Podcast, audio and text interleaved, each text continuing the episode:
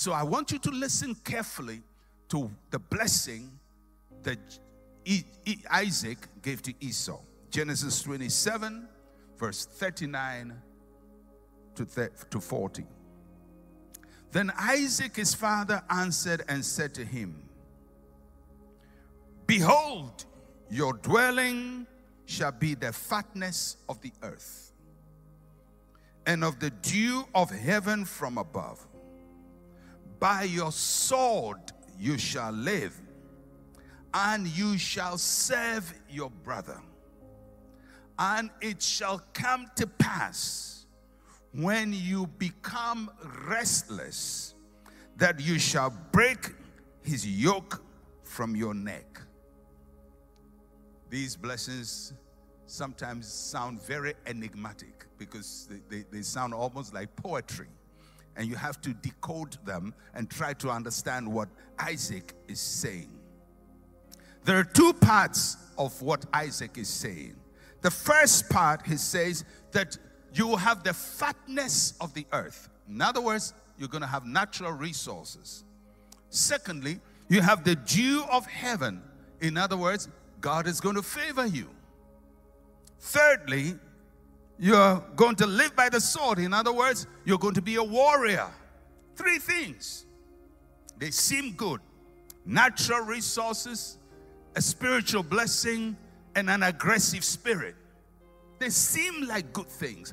But then Isaac tugs a line after he had said these three. He says, And you will serve your brother and you will serve your brother. In other words, with your natural resources, with the spiritual heritage you're going to have, with the warrior spirit you have, you will still be a servant. That is not a blessing. It's not a blessing for you to have natural resources and be a servant, to have a spiritual heritage and be a servant, to have an aggressive spirit and be a servant. That's not what you're looking for. Many times when I read this, it reminds me of our continent, Africa. We have natural resources, we have a spiritual heritage. We pray more than any people on this planet Earth. We have a strong, boisterous spirit, but we're still servants. And that's what Jacob, uh, is Isaac is saying to Esau. You're going to have natural resources. You're going to have a spiritual heritage. You're going to have an aggressive warrior spirit, but all of that is not going to change anything about you. You will still be a servant to your brother Jacob. So that's not a blessing. And that is what Isaac is saying to Esau. It's not going to come from the dew of heaven. It's not even going to come from the blessed, the fatness of the earth. It's not going to come by your sword. It's going to come when you become restless. Somebody say, I am restless. Oh, say, say, I am restless.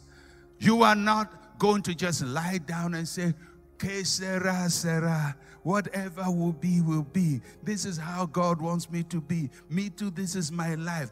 That is not our life. Yes, we missed it big time. Yes, somebody has cheated us. Yes, people have taken our gold. They've taken our silver. They've taken our oil. Yes, yes, yes, we know all of that. What are you going to do about it? Yes, your family has had all the difficulties. People have not given you opportunity. People push you aside. Your big brother cheated you. Your younger brother cheated you. Your stepmother didn't treat you well. What are you going to do about it? Your husband left you. It's sad. It's painful. What are you going to do about it? Your business collapse. It's sad. What are you going to do about it? 10 years ago, your business partner took your business from you. We sympathize, but sympathy is not going to bring that business back. What are you going to do about it? And that's the lesson Isaac is teaching Esau. You can decide I'm going to spend my life tracking Jacob to kill him, but that will not bring your birthright back. You can sit and complain, I've been cheated, I've been cheated, I've been cheated. That's not going to change anything. You can blame yourself and say, Why, why, why did I do it? It's not going to change anything. He says, What is going to change it is when you become restless. When talks about a time. There has to come a time in your life when you say, From this day, I'm not going to remain in this situation again. And then you, it's personal responsibility. Become is a process of transformation. When you become, when you become, I choose to become restless. We must choose to become restless. This nation must choose to become restless. I don't know about you, but I don't want other nations fighting my battles for me. I don't want other people telling me that my life matters. I know my life matter. I don't need help. We have to choose to change our lot by ourselves. And that's what Isaac is telling Jacob, uh, t- telling Esau. When you become restless, you will break the yoke from your neck. Thomas Edison the great American inventor and businessman, says restlessness is discontent. And discontent is the first necessity of progress. Show me a thoroughly satisfied man, and I will show you a failure. Wow. Restlessness is discontent. And discontent is the first necessity of progress. Show me a thoroughly satisfied man, and I will show you a failure. I believe that although the statement is gender directed at men, it is gender inclusive with women. Show me a thoroughly satisfied woman, and I will show you a failure. It sounds, what kind of blessing is that? Because many times when we want God to bless us, we want God to tell us it will be well with you. Uh, you will do nothing and everything will be well. You will just be sitting there and, and there will be manna.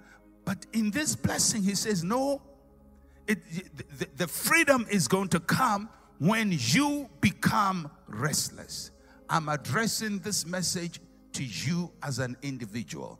You have to stand up and say, I'm not going to die in this situation. I'm addressing this message to families. You have to determine we've been poor for too long, we've been down for too long, we've been oppressed for too long, and we will not end this way. We will be restless. I'm addressing this message to pastors. You have to say, My ministry will not end in defeat. I will not just stay where I am. I'm going to break out and do the mighty things that God has called me to do. I address this message to our nation, Ghana. We cannot prosper with natural resources. We have gold, it didn't work. Timber didn't work. Diamond didn't work.